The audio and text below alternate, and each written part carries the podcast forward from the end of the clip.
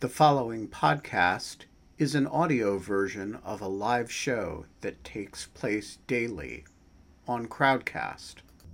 To join our live audience, visit our Crowdcast website at crowdcast.io slash in lieu of fun. That's crowdcast.io slash in lieu of fun. There it goes. All right. Yeah. We're live on, on Twitter. And and we're live. It is Friday, April 9th, 5:01 p.m. Eastern Time. And we're not allowed to have fun anymore. But we are allowed to win- watch Windsor Mann have an endless number of rooms that he apparently is trying to get rate my room rater. Well, let's see the whole room, Kate. Yeah, I feel like this is absolutely phenomenal. Like, you're like, la- oh my god, It's the Look same the- room, though, isn't it? No, the, it's the, not. The last time you were. Yeah, I I think, think it so. is. No, the last time when I asked No, Nick it's Carter not. a question, I was upstairs in this tiny little, tiny little office that's just But you- purely but- for utility. But you have done in lieu of fun from from this in it Little Washington Yes, the type first room. time, the first time was October first, and it was in this room. I remember it was October first because that was also the last time I got a haircut. So October first, and um, so now I have this mullet going.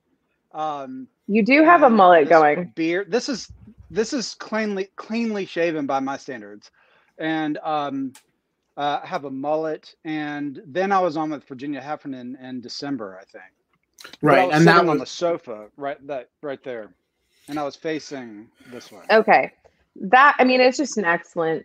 Someone like ju- a- just, it's someone just said uh, last time was from a walk-in closet. That's Dave said that, which is pretty accurate. Um, it was it's this tiny room. Um, it So what- has just this tiny little desk. so. I assume you are in Little Washington now, right? Yes, sir. So for those in the audience, including perhaps Kate, who do Yeah. not know what no little, idea what this is. what Little Washington is, um, can you explain it? Um, I'm not sure I can, but um, uh, well, my mom lives here, so this is my mom's house. I should make that clear. Like, if we were, if I were doing this at my apartment in DC, it would not be nice. Uh, so, um, this is, you know, all praise to my mom. Shout out to Ruthie. Um, and um, she lives here. She moved here in 2010. And uh, it's just this, it's about, uh, it's 60 something miles from DC, but an hour and a half drive. And the inn is here. Uh, the inn at Little Washington, it's like a, uh Michelin star, you know, it's like just this unbelievable restaurant. And um, But it, does that like, explain it? I mean, sort it's of. just this tiny Like, little town. it's a tiny little town in Rappahannock County, Virginia, that is uh, basically all the houses are. Uh, there's no new building. It's this town that was. Um, I, I mean, it's how many? It's it's only about fifty or sixty houses total, right? It's a tiny little. I don't know how many. My mom is actually outside the town, so she's 0.8 miles from it. So she's kind of got a little bit of the uh, like looking out. There's a barn over there, and it's a lot of rural farmland, and there are horses and stuff across the street. So um, it's pretty rural. Yeah. Um, that's a word I've actually been working on because I have a hard time saying rural. If you're from a rural part of the South, rural is a very hard word.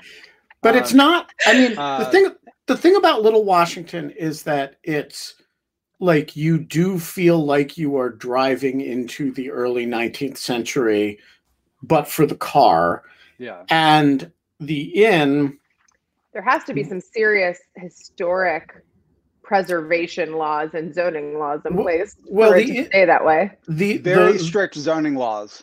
Very And the- strict zoning. and the inn has bought up a lot of the property in town in order to restore these uh, incredible old buildings. And then they do you know people come there uh, because it's far enough from washington. If you go there for dinner you tend to have to stay the night. Um, and so there's a kind of uh, there are these gorgeous gorgeous old houses that have been lovingly lovingly redone. Um, and Cool. it's it's it's a pretty amazing uh, little little village. Um, Have you have you eaten at the inn? I have once.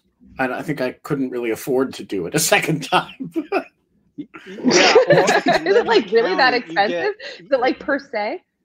it's it it's I don't crazy know, expensive. It's like it's hundreds. It's yeah.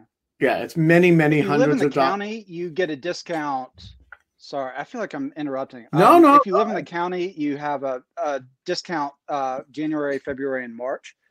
So I've eaten there in those months, um, and it's awesome. It, But there's it- it- also another restaurant in Sperryville called Three Blacksmiths, which is also amazing. I, I mean, highly we're- recommend it. rural Virginia has an incredible collection of restaurants because there's also, if you go down in the, in the Charlottesville area, the Barboursville uh, Vineyard, which is this incredible. Barboursville. So Barboursville is a is built around a, an octagonal house that Thomas Jefferson designed for the governor of Virginia, a guy named Barbour.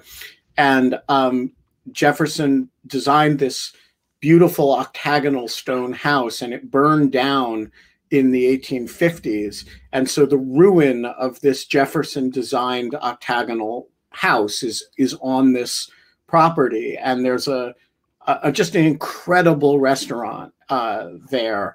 Um, and I don't, you know, there's a bunch of these uh, places in in places that just it's not obvious to me how they have the economic uh, how, how they're generating the wealth to support these restaurants frankly um, but it's it's an amazing group of restaurants eh, you know in in if you drive around rural virginia and you know where you're going So did I have I and ever at talked to- Barboursville, go ahead. Go ahead, Windsor. I'm kill. I'm kill. I'm just like I think I'm on a slight lag, and I think it's my fault because I think my internet's a little janky I think today. I am too. Sorry.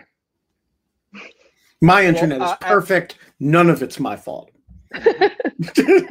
Well, at, at Barboursville, they have a um, first of all the um, Cab Franc is fantastic. That's my favorite one of theirs. Uh, also, they have one called I think the Octagon or something like that, um, and they serve it at every uh, uh, party at the British Embassy. So that kind of connects to the news I've heard is that happened with someone in England. But um, yeah, So I don't think I've ever talked about this, but I come by my property interest and like my historic preservation interest kind of very honestly. When I grew up in a what they call a cobblestone house, and I will see if I can share my screen really quickly and show a picture of it. I just dropped it in the chat. But my parents built from or bought from a historical society in out in upstate New York, what was called the cobblestone house and um, it was this specific house has its own wikipedia page that i had no idea of until i just googled it. Um, Wow. but this is yeah so that is the house. There's lots of pictures of little kate um, on that on that front stoop. And i used to sit on that front stoop and suck on lemons and wait for my mom to get home from work. Um, but uh, but that's that my parents restored this house and i lived there until i was three or four. Um, but it's a really it was um that's an awesome uh, house. Yeah isn't that kind of cool um yeah so my that Yeah. was um yeah and it's all built out of like river stones like cobblestones obviously so it's called cobblestone house but it was a knew it that was Cat- cool. who knew that Wh- Kate Where'd you was- say that is? that's in it's in a small town called macedon new york which is in like very rural western new york outside of rochester Yeah. I was not born in a house like that. I'm afraid. I was born in in this house. Um, uh, hang on. Um, uh, yeah, this is the house I was born in. It was just a lo- sort of a log cabin. Um, but um, but it was home, and we loved it. Um, and I I Yeah, you may do. we made do. We, you know we we Oh, come on that house and, I- and there are pictures tiny.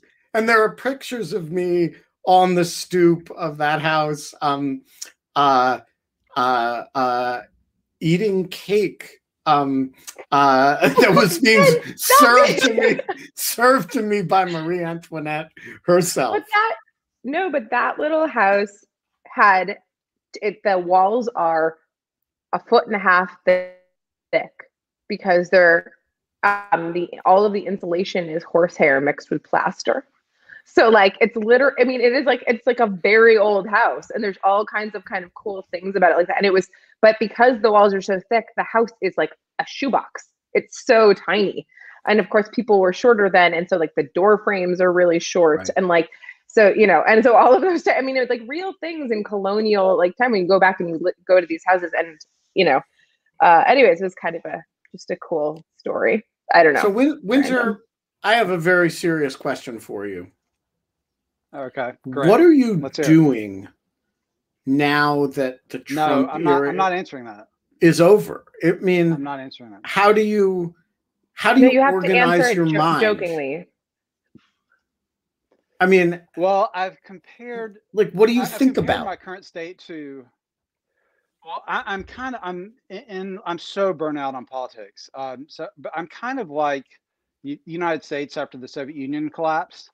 Like relieved, but also exhausted and ambivalent and confused about my role in the world. I mean, the world, that's a bit grandiose, but yeah, I mean, that's the United States and, you know, 91, 92, 93, 94 was kind of didn't know what it was supposed to do in the world. And I'm kind of like, okay. I mean, it was such a cause defeating Trump for me that, uh, you know, I put so much passion into that. And uh, now I'm just kind of like, okay, I'm so happy he's gone but it's kind of like okay now i'm gonna like I, I have tried to be outraged about Matt Gaetz and Marjorie Taylor Greene, and I, I am a bit, but they're just they're small fish compared to Trump, and it's kind of like I don't want to get into the funny outrage too, the kind you know the kind that I hate when other people do it. So, you know, and I don't like the you know I don't like what the Republicans in Georgia are doing, but it's still it's I can't summon the outrage that Trump just just made me feel automatically.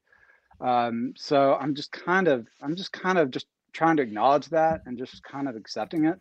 I, I sort of helped my um, friend Michael Ian Black. He wrote a piece for Shouts and Murmurs at New Yorker, so I kind of helped him with that. So I kind of like the the humor writing now. That was so that was fun for me doing that. Um, and uh, I mean, he got the byline, but um, he said the um, he said like you know um, the esteem is ours, but only he gets the credit or something like that. I mean, they don't do it, but uh, they don't do any co they don't do any co bylines at the New Yorker ever. I didn't so. I, I, didn't do enough to even merit a, a co byline anyway, but uh, but that was fun and but just kind of writing about politics, I just find it just kind of I don't know, but I'm going to need to soon. I was thinking about writing a book about conservative victimhood. I wrote um, op-ed about it um, two years ago that now seems I'm not going to say prophetic because it was pretty obvious then too, but it seems just so much more pertinent now. Um, with I mean, with Josh Hawley claiming it was silence, and then I mean, it's and then there are all kinds of people now, but that's really when I was like, okay, this could really be a book. And Charlie Sykes wrote a, a book about victimhood in '92, and he had a lot of good observations. It's been a while. It's been a while since 1992. Like some things have happened to conservatives. Well, but, but also Char- Charlie. Yeah, I, gra- I graduated 19- from middle school. I mean, Charlie in 1992, when he's writing a Nation of Victims, is writing about liberal whiners primarily, and he's and he's yeah. um, and he has some uh, warnings in there that conservatives shouldn't shouldn't jump on this train, right? He's got this loose idea that, well, you know, what if what if we and he's speaking as a conservative he's a conservative radio talk show host then he's his understanding of it is this isn't a bandwagon that we would ever jump on uh, and then of course he is shocked over the you know 20 years later to find that that is in fact a very comfortable place for conservatives um, so here's my my question about this why does it happen is it because so one explanation of this is actually the left won. They won the whole vocabulary war. And so if you want to have status in society, you have to claim the status comes through victimization. It's the opposite yeah. of Nietzsche, or maybe it is Nietzsche, right? Like it's it's the victory of of you know the meek. The meek shall inherit the earth because they tie down the strong and they use it and and the, the vocabulary for that is victim status and so conservatives accepting the left's vocabulary become conservative become victims in their own minds by way of establishing status. Um, the second possibility is that um, it's actually something completely different. It's that they're morally persuaded by the left's argument that the you know they understand that that uh, that the labor union the labor movement has the moral high ground. They understand that uh, african americans have a moral high ground in talking about you know a certain set of issues right? That and and that they because they feel that they speak for an authentic moral voice they have to be victims in order to in order to have the moral voice that they instinctively organize themselves around and a third possibility is it's actually bullshit and they, they, they simply adopt it as a kind of pose and so my question is what what do you think is behind it i think it's the first possibility that's my gut um reaction. I mean, I, I, haven't started this book. I was just kind of thinking about it. Uh, but I think, have you read uh, Richard Hofstadter's essays on? Um, well, uh, Daniel Bell came out with a book uh, called The New American Right, and I think came out in early '60s, maybe '62. And uh, it, uh, Daniel Bell, who's a sociologist, and Seymour Martin Lipset and Richard Hofstadter.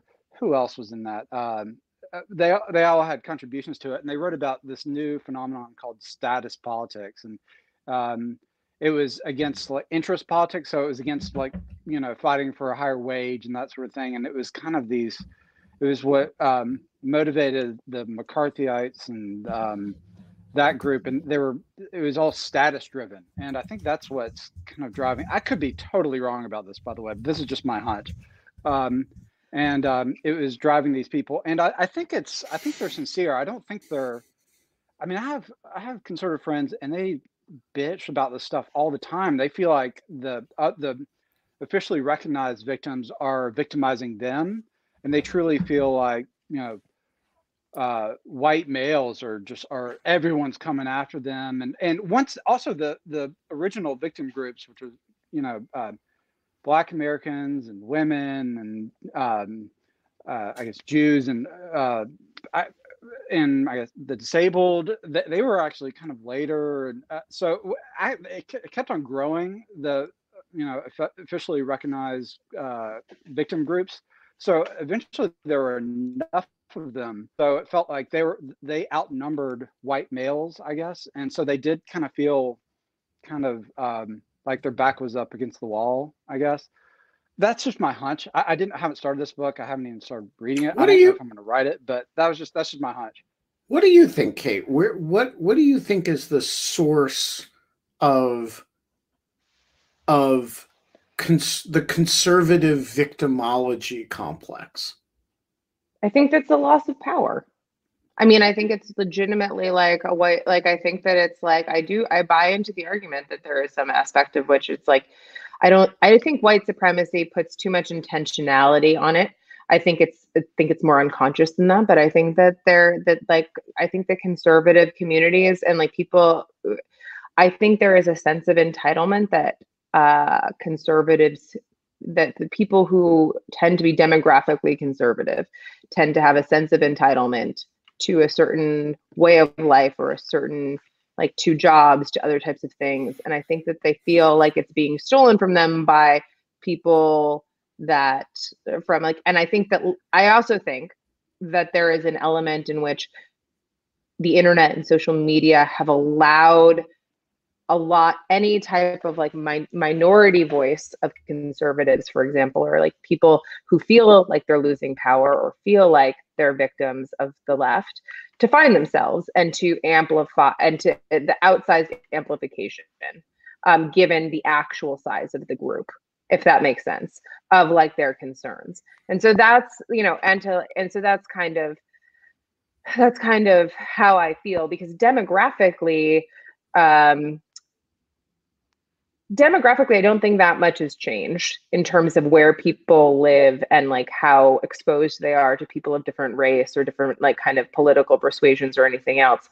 What i think has happened is people's individual ability to find pockets of support in places online and to like to kind of solidify their victimhood and worldview. Um does that make sense? You look like you're not buying do you think it. this is do you think this has happened do you think this has happened? Uh, do you think this is widespread with conservatives, or do you think it's apolitical? Do you think this is not even a political thing? I mean, or like consciously political, or what do you? What do you mean? Like, do I think that sense? the um, well, do I think it's do, do you think, think every conservative political, feels this like, way? Republic- do you think that people who aren't even political feel this way? What do you? Oh, I mean, I guess the the the uh, well, how are we defining conservative? I guess if we're defining it as a political group that is like typically of uh, of the Republican variety, then I guess it's like by definition a political issue. But if we're kind of, do I think that there are people who? So yes, I guess I think it's a political issue. I think it's, I think that we're going to be defining this victimhood. You first have to define if it's conservative victimhood, you first have to define how you're defining conservative. And I think you can't define conservative without being political. Does that make sense? Like that's like it is. Yeah, no, I yeah, I meant people who aren't even political, um, who aren't who don't who are like me these last few weeks, aren't who haven't been following the news closely, and you know that um, I, I, feel like there's some of that they feel like victims who aren't even you know who don't watch Tucker Carlson like, and stuff. Oh yeah, you know? we're really sorry for you, Windsor. You're such a victim coming on this little fun to talk about the news. I am. I am. So the more no, I think, the, the I, more I, I listen to you guys, I just mean people who aren't engaged. The more I listen to you talk about this, the more I think, and I'm, I'm handicapped here by not having read the genealogy of morality in about 25 years. But the more I think this is a a, a, picture perfect sort of Nietzschean story that conservatives watched for I don't know how many decades as liberals and particularly minority groups successfully defined the conversation by the terms of victimhood.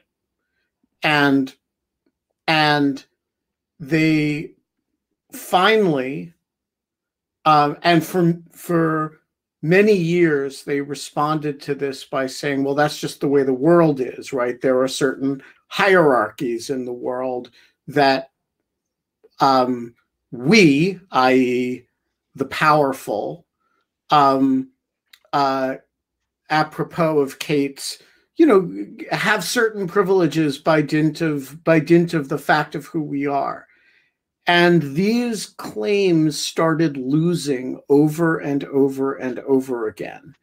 And so, what did they learn?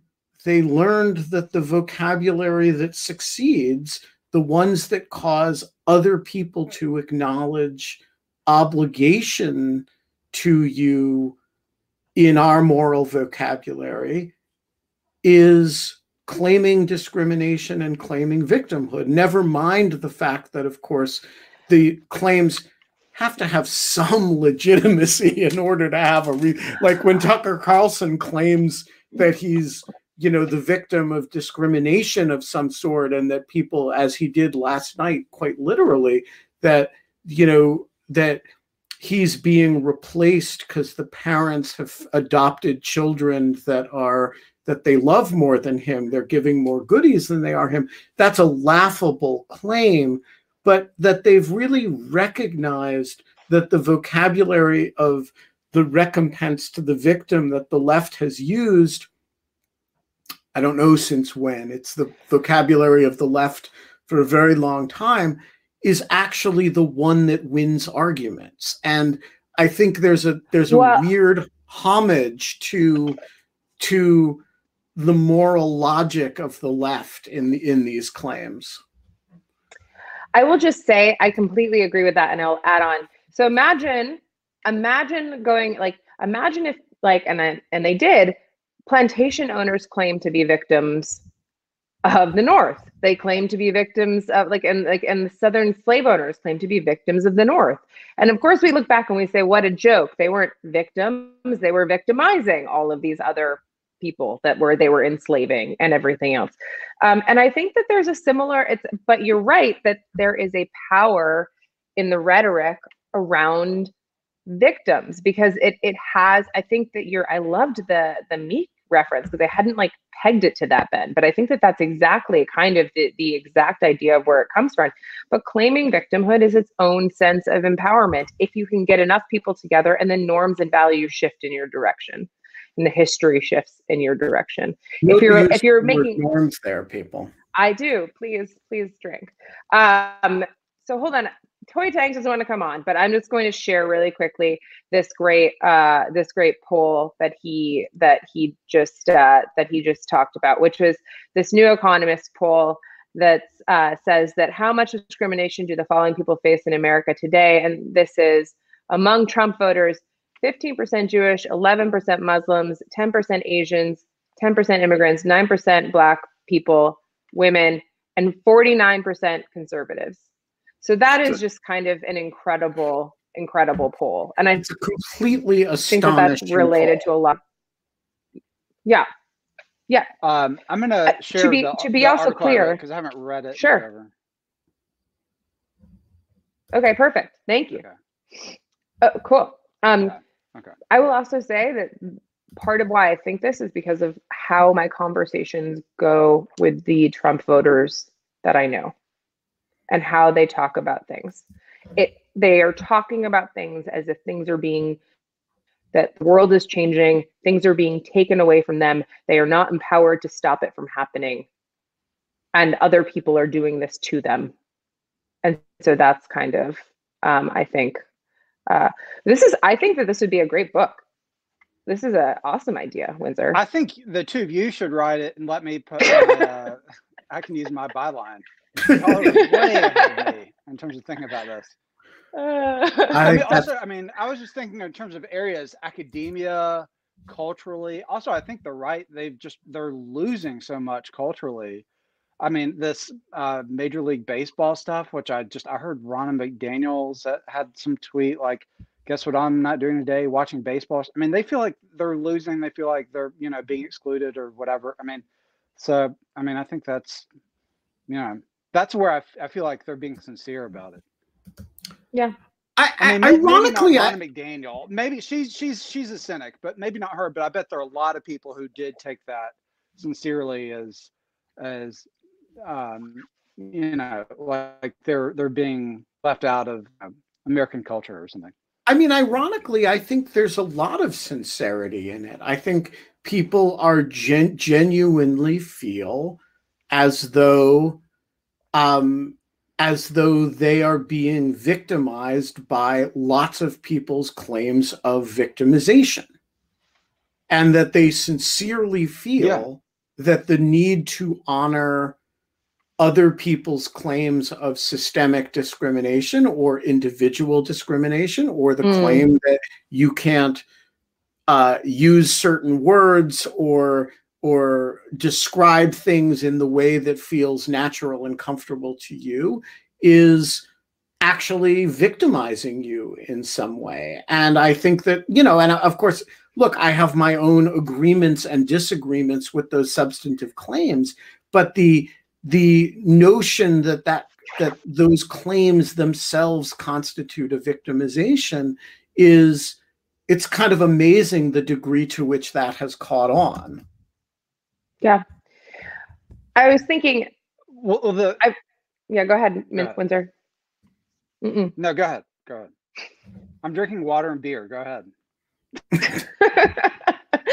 I'm, um, I'm double. do you guys do you remember the Duke um the the Duke false rape case and do you remember the um Rolling Stone false false rape Yeah. case?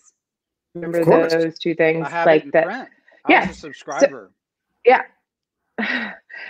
Those to me um, and this is not about race or conservative but those in the traditional kind of victim of a crime victim of things and the role of gender there and the role of kind of stereotypes of how we thought about things and the way the fact pattern switched flipped out in and out of like kind of who was a victim and who wasn't and we don't know until we have the entire all of the facts marshaled and the power of media or norms to create victims or dismantle victims uh, was fascinating to me.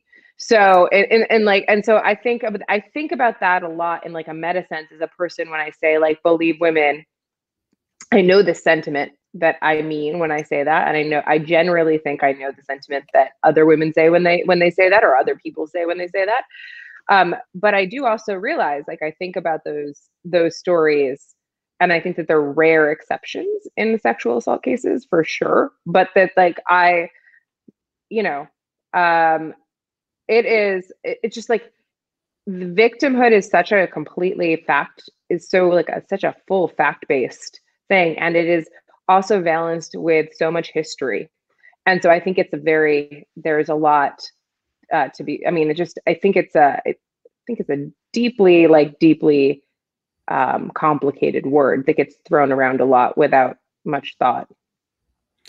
I mean, Actually, Joseph Epstein wrote a, a great piece for the um, New York Times Magazine in 1989 about victimology, and I, and of course he was saying he was saying liberals or victims, you know, so he was doing that thing, but it was a kind of an interesting sociological thing. I It was the attractions of victimhood, and now if you read it now, it's like, oh, this is this is conservatives. I mean, this is you know, this is this explains why conservatives like it so much.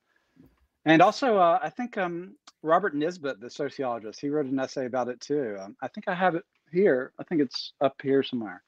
Um, but uh, yeah, he wrote about it too. It's, yeah, it's called like victimology or something. Um, both of theirs were called that, I think. But I mean the the th- the thing about victimology though is that it does not prepare you well to wield power. Um say more no, what do you mean Well, by that Um, so wielding power is fundamentally an exercise in dis- in deciding how goods and bads, for that matter, get distributed, right? And so if you decide that you are going to do X for X Mm. people, but not for not X people. And that may be a totally good decision. It may be a right decision, but it will leave have nots, which will characterize themselves as victims. Um, and the moment you decide um, to that the the only authenticity, the only the only real source of moral decision making lies in victimhood, which is what the conservative movement has decided. yeah You make it very difficult for yourself to make hard decisions, right? So the conservative movement can tell you now that they're for Dr. Seuss, right? But that is actually not a hard decision. It's really badly positioned to answer the question how would you distribute COVID risk and and and goods? Right? And so that, like that's a really hard question for modern conservatives to answer because they who is morally entitled in their worldview to the the preference of society in in COVID that they deny as a serious problem that they uh, insist is the right. So, like, once you get into this kind of warped reality in which you're accepting that the, the moral authority comes from victimization, but you're completely inaccurately describing the world of, of victimization. And by the way, you're you're not answering basic questions like, oh, uh, uh, how do we decide? Um, you know, should we should we aim to vaccinate large numbers of people how quickly how should we focus on vaccines or masks right you're not asking the right questions but you're accepting the moral logic of victimization as the source of authority it ties you in knots right yeah. so contrast that for a moment with the left which has its own pathologies of course but which says hey, there are certain historically discriminated against populations that we own, owe a certain solicitude to as a result of this historical pattern. By the way, those groups of people are suffering unduly in the COVID pandemic, uh, particularly people of color um, and Black and Brown communities. Uh, have uh, disproportionate impacts. So we should, it, it leads you to certain coherent answers to certain questions that are present now in the distribution and the exercise of power. Uh, how, what do you focus on? Well, you focus on the communities that are most at risk, right? What do you? But if you if you buy the bullshit of conservative victimization, where does it lead you in the exercise of power? And the answer is it white supremacy well, if you're serious about it, it leads you to very ugly places. But often, where it leads vengeance. you is incoherent places and vengeance places, right? A focus on very unimportant questions like, you know, uh, Major League Baseball in Georgia rather than voting rights in Georgia, right? It just leads you to focus on the wrong questions and and to to incoherent governance. This is such a good point. I'm going to start bringing people in, well, but um, Windsor, go ahead. This is also way too heavy for me because I haven't even thought about this stuff in like six months. So, I'm do you want to talk about your shoes? But I will. I, do you want to talk? we can. I, ha- I have them here. But I do want to recommend. I bought a uh, Richard Hofstadter. Library of America came out with the book of uh, collected writings of Richard Hofstadter. He was the historian at Columbia, and um, it has anti-intellectualism in America and uh, the paranoid style, and uh, has some of his unpublished essays on Goldwater and and the so and and, and, the great uh, uh, uh, history essay, the progress, uh, the great book, the Progressive Historians. I mean, he was. It doesn't he was have an, that. He was an incredible. The Progressive Historians is a great book. He was a he was an amazing uh, amazing man, and of course, the father of Douglas Hofstadter uh, of the University of I believe Indiana, who uh, wrote Gödel Escher Bach and I Am a Strange Loop, and a number of other um, wonderful mathematical. Uh, uh, uh, I don't know what to call them. Um, uh, uh, ruminations. But read read his essays on pseudo conservatives, and you will. It, it, just it's exactly like Republicans now. It is it is eerie. It, it, it they're so good, and this is they're in uh, his book, The Paranoid Style, and I think that's actually one of the weaker essays in the book the paranoid style. It's still very good, but the other essays are just. Can so, you drop a link for that book so in the present. chat just so we have people have it, or that would be great. I would also like that so that I can just like make sure, sure I. I didn't get the name. It's Le- you said Leonard Hofstadter. No, Richard Hofstadter. It's the uh, Library of America. I've never heard of that. I'm googling. Okay. Um, Tony Kava. Hello. Oh my gosh, you've got a Hi. you've got a dog shirt on. He it's Momo is in space. Shirt. He is. Uh, it is a dog shirt kind of day. May the eyes of the dog shirt fall upon you and bless you. yes, these these eyes don't follow you across the screen. But, you know, See, these eyes move wherever you're looking. They're tracking. You. Yeah, yeah. They once those eyes have been seen, they cannot be unseen. Is the thing. So, as Virginia said, they're nipply and weird. Go ahead. Virginia Tony. Heffernan said that? Were, Yes. Virginia hates she Ben's did. dog shirts. Yeah, she really has a problem with the dog. uh, the rest of us really do too, but no, that's okay. No, not really.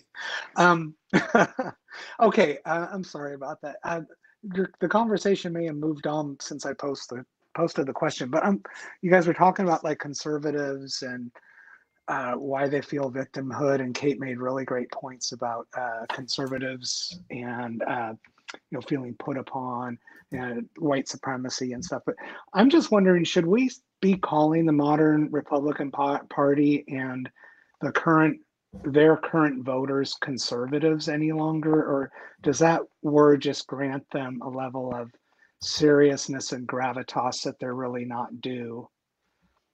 Such a good Um, question. uh, to quote to, to quote David Frum, conservatives are what conservatives do. So if the vast majority of conservatives are this way, then you kind of have to call them that. If if if they didn't dominate the party, then maybe not. But I, I don't know what else you call them. I mean, you know, it just it ruins the word. But I mean, you know, I not- completely disagree with that. really, Wait, Yeah, yeah, I really what do do. you call them? So, and and but you have to you have to come upon some kind of agreed upon term, right? So Well, if you call them one thing, I don't else calls them something. I don't think we have a nomenclature, a good nomenclature or an agreed upon nomenclature. But I think conservatism, in the sense that we traditionally use the word, is a combination of uh, liber- libertarian leaning economics, a sort of Burkean temperament, and a tendency to go slow on radical social change. Um, and And who does that describe now? and it describes you know virtually nobody now uh, particularly the burkean temperament part and um and so the right way to think about it is that the american right has abandoned conservatism and now reflects something else right?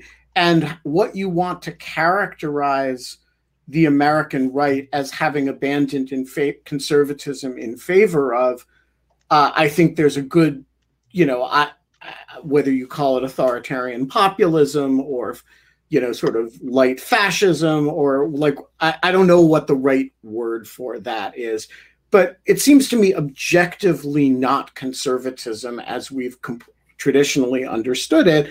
And rather than wor- ruining the word and the set of ideas that that word encapsulates, some of which are honorable and some of which are less so.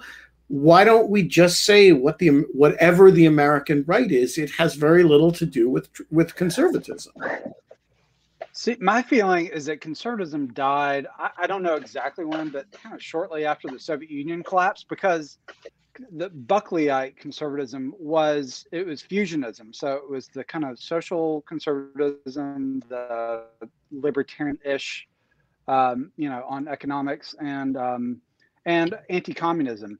And once anti anti-communism that once that pillar was taken away, you just had you know the libertarianism and the social conservatism. And also, by the way, by the time the Soviet Union collapsed, lib- the libertarian streak was pretty much gone too, because uh, because George W. Uh, George H. W. Bush, that wasn't libertarian, and he wasn't unpopular because he wasn't libertarian enough. He, he was fine in, in terms of the majority of people. It was only a hardcore of conservatives who were pissed off about um, the growth in government and stuff. And he had what he, he had the Americans with Disabilities Act and some other like quote big government um, programs. But so the libertarian ish, I think that was actually kind of gone in the in Reagan's early, early part of his second term.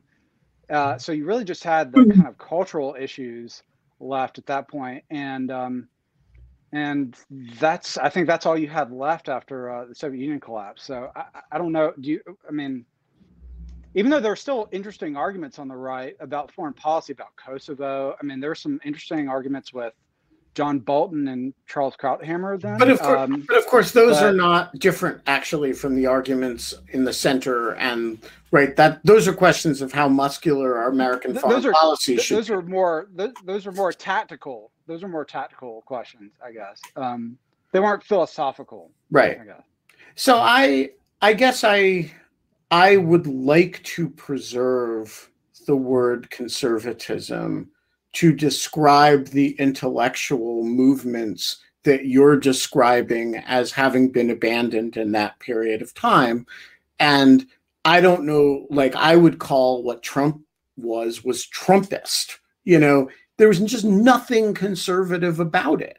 And so why like just in the interests of of having words that mean something um i i kind of prefer to use the word conservative for people who are actually intellectually trying to conserve something Yeah, that's a really I, I like that. I'm very embarrassed Okay, now that I the- didn't know Richard the, the Hoff. masses are gonna are gonna win though. Sorry, the masses are gonna win when it comes to uh, language. The more people who use a word a certain way, they're gonna beat even if they're using it incorrectly, they're gonna win. So I'm just well trying. that's to what happened with liberal Right. Yeah, why shouldn't it happen I can't. I can't define liberal. I can't define conservative. Uh, This is one of the reasons that I Sorry. hate the terms neoliberal and liberal and like I don't know. I think it's all and libertarianism. Like it's all just like the same root word, word in completely different intonations to whatever it is that people are trying to say. Uh, Frank, so nice to see you. The floor is yours. Hey? Uh, thanks for uh, for bringing me in. And actually, I, I, I just want to say that last bit of conversation. I, I- I I think I agree with Ben that it'd be great if uh, you know the word conservative continued to have some sort of coherent ideological component to it, and that you know Trumpist as an alternative for certain kinds of things um, makes sense. Um, but it's a but it's a really you know fuzzy line, and um, as Windsor points out, you know what people call things is what they're going to be called. Um, the question that I that I put in the in the in the um, in the ask a question box was to what extent is conservative victimhood the tip of the identity politics iceberg for mostly white Americans? And I think it feels like doing a Venmo diagram, you know, the other parts that are in there would be like uh, Christianity, masculinity, different kinds of things that kind of overlap with we'll call conservative for the sake of discussion right now uh, approaches to life. I, I, one like i have an, an aunt who was you know agitated that she just can't say merry christmas to whoever she wants. And her question to me was why do i have to change? I'm like well you know you're not recognizing that there were these other people around all along and and now we finally are and, and i guess and I would agree with what was being said earlier that this is just deeply felt uh, a, among a, a, large number of people as grievance, and because it, it, it really is about their identity as an, as Americans and what it means to be American, and on that very basic uh, level. So I'm sorry, that's a little bit of my explication of how I understand the question, but I'm really interested in what you have to say. Windsor? Go ahead. No, you're the guest. The question's for you. No, you're. you're, you're no, I mean, look. I, I said before the show I was going to talk less.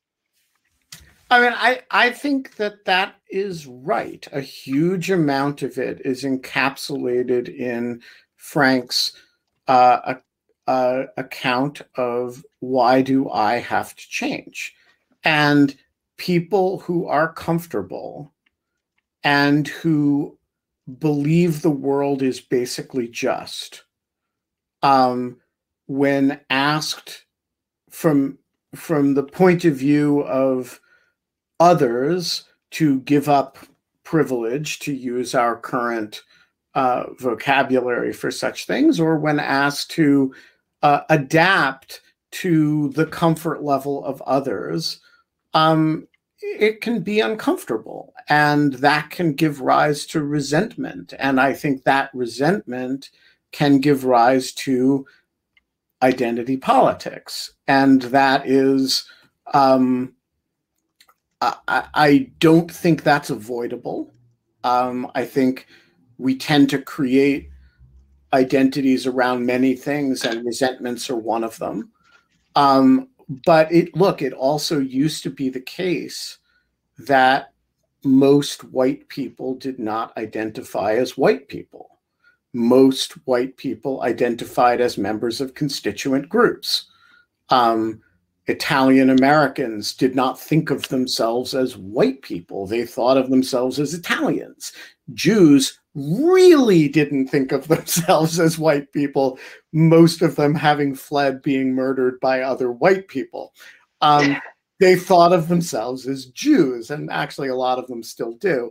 And, you know, it is only the last 50 years where very large numbers of what, from a minority point of view in the United States, consider white people start to think of themselves that way outside of you know certain areas where the white community is very sort of Scotch Irish and um, and you know Scottish and English um, of uh, by extraction, um, particularly in the South. And you know the more you the more that happens, the more you start to get white identity politics that is not just the sort of traditional Ku Klux Klan. And remember, the you know the old the old Klan and the the new Klan too, to a large degree, is against blacks, Jews, and Catholics, right? The um, and there's a lot of white people who are excluded mm. by that formulation. Um, uh, the the you know the a consolidation of a white more white identity as such is a relatively recent thing. I, I kind of think of I, I pardon me in advance if i don't make sense because i haven't really fleshed this out but um, Jonah Goldberg, he wrote a book, uh, The Tyranny of Cliches, where he kind of accused liberals of not owning up to their liberalism. They weren't like not admitting their ideological biases and stuff. And I kind of thought of that as kind of like white people. They don't identify as liberals as such. Some do, but most of them, they're just like, I'm liberal. It's normal and stuff. And I kind of think of that as like white people. Like, I don't think of myself as, hey, I'm white. You know, I just, I'm just yeah, I'm white, but it's not like something I really think about much. So I, I think that is a, uh, in terms of a lot of conservative grievances about liberal bias and that sort of stuff. I think it may be kind of like that with white. Does that make sense at all? It, that analogy just kind of popped in my head. Yeah, but the, I mean, I think that the, the counter to that, that the that people of color and other people would say, or men, like you probably don't think, I don't know, well, you probably do think of yourself as a man, so it's not like the exact same thing. But my general idea is that if you are in the position where everyone around you, that like when you are in the majority or something, you are very you it like I don't know if you've ever gone you know, I would I would challenge you to say that you felt like you weren't aware that you were white if you went to a place that was majority black, for example. Like I think you would then oh, sure. suddenly yeah, become sure. very aware of no, like but, of your but, there, but there's a flip side of this, which is if you go to a place where the salient uh, ethnic religious tensions are not between white people and non-white people. Uh, your sense of whiteness evaporates completely. So we have a flare up of sectarian yeah. tensions in northern ireland right now. Um, and these are along super traditional catholic protestant lines. Um, and you know they get as bloody as anything, as hierarchical as anything, and Ireland's about as white as it gets, you know. Mm. Um, and so the the yeah. point is, it, it requires so, uh, an environment where where white people put aside a huge amount of traditional things that cause them to have violent you know religious wars uh, uh, serfdom, you know, all the things that have caused white people to oppress one another. And that doesn't really start happening in the United. I mean, it ha- starts happening very early, but you know, you have in the 1830s in you have efforts to ban beer all over the place because Germans drink it, right? And those are white people uh, that are considered. And we hate those people. Beer is great. well, that wasn't the way people. In, I, am anti-German now. That wasn't the way people, you know, that wasn't the way uh, Protestants in Ohio felt about it. For I mean, I'm pro-German, right? I guess. And I'm and it wasn't yeah. it wasn't the way people felt about Italian Americans and Irish Americans, and certainly not Jews. Um, and so it's it's a it's a very strange environment that we have in the United States where we kind of put aside centuries and centuries of hating each other and identified skin color as the the relevant factor. Yeah. Uh, David Botts. I hey. see you have I see you have okay, so Ben, this is the video that I took of the turkey mating dance. Oh, over that's here. Tomorrow, that's tomorrow's beast of the day. And then what is is this your beast of the day today, Ben? Uh the the uh the red bird of paradise uh from oh Indonesia gosh, was was a few Ooh. days ago and it is not a plant, it's not a flower, it's an actual bird. Cool. Ben, David, I wanted you to nice tweet to my you. mom's eagle that she took. I didn't see it. Can you DM it to me? I I DM'd. I, I'll DM it to you. Okay. Sorry. Okay. David. Um, good afternoon. This really interesting discussion about uh, privilege and and etc. I, so I thought about my question and and so I'll reframe it. So today uh, we observed the passing of both Prince Philip, Duke of Edinburgh, and DMX.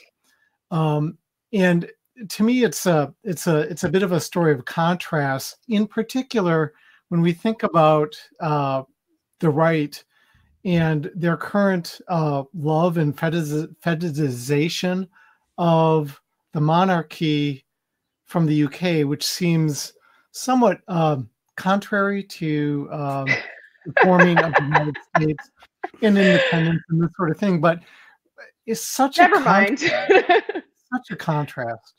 Um, I it it strikes me as interesting, and you know what what does that contrast say about um oh somebody wants to say hi kate. Uh, what does that contrast say? Very good. Uh, about us as a as a culture and society. Great question. I love i love the highlighting of that because it's something that drives me absolutely batshit. I do not understand the fetishism by any Americans of the English monarchy, given the especially not ones who claim to be um, patriots and, and like in the we're like no no no this entire thing we crushed it so that we could become america. And like that it's just a very but I, I i really i'm interested in what windsor thinks about this too. Why? Because you you want me to talk smack about my cousins now? Is that it? Oh yeah. Wait are you related to the royals? Oh, did you grow up in that house no, and Ben grew uh, up in the other Windsor, house? Windsor, man. Oh, you're oh, he's a Windsor. Oh, wait, really? Well, Windsor's my mom's maiden name, and um, and she always said they stole our name because they were Germans and they changed their name in World War One. Oh yeah, I forgot I that about know your history at yeah, all okay. because I'm not related to them. Yeah, um, but um, I don't get it. I'm I I tabbed it. I put this in my notes to uh, think about like a couple weeks ago when um, there was at one point they were the conservatives were hating on Meghan Markle and um, praising Putin at once, and I just thought that was really weird. All and hating on Biden, so they were kind of they were uh, loving the English monarchy, loving the you know dictatorship in Russia, and hating their own government. I thought that was weird. And also, I read a book. I mean, a book, uh, an article for USA Today a couple years ago, just trashing, not trashing. That's that's overstated, but criticizing the the English monarchy. And I had some uh, conservative friends just hating on me. They were like viscerally pissed off, and I thought that was weird because it's this tabloid trash kind of stuff now. I mean, even if you like the institution, you can criticize individuals in it, right? I mean, or even the institution is kind of silly now. I mean, it's it's really just purely for tourism. It doesn't serve any kind of interesting political function or, or I mean any like useful political function. I, I don't think. Though they're like Peter Hitchens would say, yes, it absolutely does. Uh, the presidency here kind of serves something similar to that in terms of you want to have something that everyone just kind of worships and um, I don't know. Uh, but I, I find it silly. I'm I'm kind of like Christopher Hitchens. I'm kind of a Republican. I think it's time to. I mean, it's not my country, but I I think it's just so antiquated. Um, I can't you can't come up with a logical, rational reason for having it other than tourism. But I, I, Yeah. I do find Ben? that question very interesting, though. Um, why why do conservatives fetishize the English monarchy, and uh, other than just being obsessed with tradition? But if it were if the English monarchy, if, if they were black, would they would they still would they still Apparently revere it? not. We I don't learned think from so. Meghan Markle. Yeah, apparently not. Apparently, yeah. very I mean- specifically not. I mean, So um, Exactly. we should go to Genevieve and then wrap because it's 602. yeah. Genevieve, has turned into a black rectangle. Now, she, oh, No, there's- she's here. Hi. Hi. Three Can more you- weeks, Genevieve. I know. And then you're, oh, you're almost there. Thank God. Um, okay, so I'll try to be quick, but um, kind of circling back to the conversation before about victimhood, and um, this question isn't meant to coddle or bifurcate that because I agreed with a lot of what was said. But do you think that there needs to be a greater acknowledgement of the country's wealth disparity and the economic hardships that are being experienced by Americans in certain economic classes? Because a lot of the times the pushback you get is, well, there's so many, when you discuss it with people who are pro Trump, well, I haven't benefited. I don't see this, and it's not my experience. Kind of ties both together. But thanks, everybody. Windsor. Well, I I Show mean, us the your is, shoes, there's so many- Windsor. there's so many rich Trumpists. There's so many rich Trumpists. I don't know. I mean, Well, this In is always terms of been a the thing about Trump that never point, made sense sure. to me. yeah. I, I, don't, I just don't think it's economic. Uh, though, I mean, in terms of generally, should there be more uh, emphasis on this? Uh, sure, I guess. I'm not against it, but I'm not against it. I, I mean, I'm, I'm against it if it's just in terms of who's a big, bigger victim. Look at this group; they have less money, therefore they're entitled to this, and you're not, or something. Then I'm against that. If it's just for kind of just you know one what's the term like one upmanship or something if it's just for that uh, i'm against it but i feel like that's a lot of it too i feel like uh, the trumpists use the economic stuff so cynically um, i don't know but i do think there are real economic issues though i mean uh, i, I do think I, I, this was something like in my libertarian phase i would have just like laughed rolled my eyes at this but i do think inequality is a serious issue I don't have I don't have a solution at all, but Isn't isn't the relevant like it seems to me the Trumpist right is all about cultural grievance. There are many many components of cultural grievance. Economics gives rise to some of them. Race gives rise to some of them. Decline of you know sort of prestige and status of certain socioeconomic groups contributes to some of it. But the idea that what fundamentally drives Trumpism is a, a set of economic views strikes me as indefensible. Um, and I can't like I can't Yeah. see that as even a plausible hypothesis. And I mean, if that were the case, wouldn't a lot of Black Americans be pro-Trump? Like, wouldn't more than ten percent, whatever it is? I don't even know, but it's something like that. Look, wouldn't, neither, you know, neither a- a lot more? coalition is held together by economic interests. The Democratic coalition Yeah. is a coalition of minority groups of various sorts and highly educated, socioeconomically advantaged people um, in in urban and suburban areas. There is no common economic interest between those groups of people. There's common moral interests. There's common common ideological interests, but there's no common. And similarly, the Republican coalition is a coalition of working class white people, and rich business elites. What's the common economic interest? and, and, and mostly working uh, class white males too. Um, yeah, it's and the it- women are rural. It's I, I think it's it's a it's a very it's a very hard argument to um to seems to me to defend that there that what holds the parties together is is some shared class interests the way we understand it in a marxian class sense marxist Yeah, framework class sense Yes, but I think that to Genevieve's point, why why do you have? It, it, I think that part of the the the the thing that she's getting at is the idea that there's people that were out of work or displaced from work that are working class and very poor whites that have clung to the Trump idea, and I agree with Ben that it's out of a, an actual actual cultural like um, thing, even though they say that it's for for economic reasons, because there is no logical connection between the way that Trump, like Trump's life or his entire, like how he gathered his wealth or how his wealth is passed on, that should resonate with working class individuals, except, and I will make this one exception, except that every working class individual in America might think and hope that one day they could become Donald Trump and that by supporting a person like Donald Trump, they can become kind of that type that that type of that type of wealth will someday maybe like accrue to them or their children. No, but that that's sense. but that's about political messaging that is effective to various communities. Uh, it's not about the class interests, in fact, of those communities. Um, no, yes, of course. It's just a construction. we should wrap. Windsor Mann, you're a great American.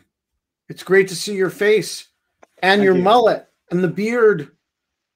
It looks great. you like it? the scruffy foreground with the the the the perfectly polished background it's wonderful um give our best to your mom um we will be back Ruthie. tomorrow it'll be just us Oh yeah, it's Right? Saturday. Saturday just we're going to plan the show and then kate's going to bring a mystery guest on sunday. Um Wait, it's your mystery guest. no i brought olivia troye last weekend. It's your mystery guest. How is Um, it possible that this happens every week, completely genuine? Like I'm like every week, I'm like I just completely lose track yeah so it's gonna it is kate's gonna bring a mystery guest on sunday and we're gonna plan the show tomorrow uh, and all of that is gonna start 22 hours and 51 minutes from now And until then, we can all agree that we really like beer. Oh, we're not allowed to have fun anymore. But until then, we can agree that we all really like beer. Right? Ben. yeah the Okay, germans. Yeah. the germans the, w- w- it was right of the ohio germans to fight off the anti-beer laws and uh, it is a good thing that we we that we collectively defeated that round of nativism.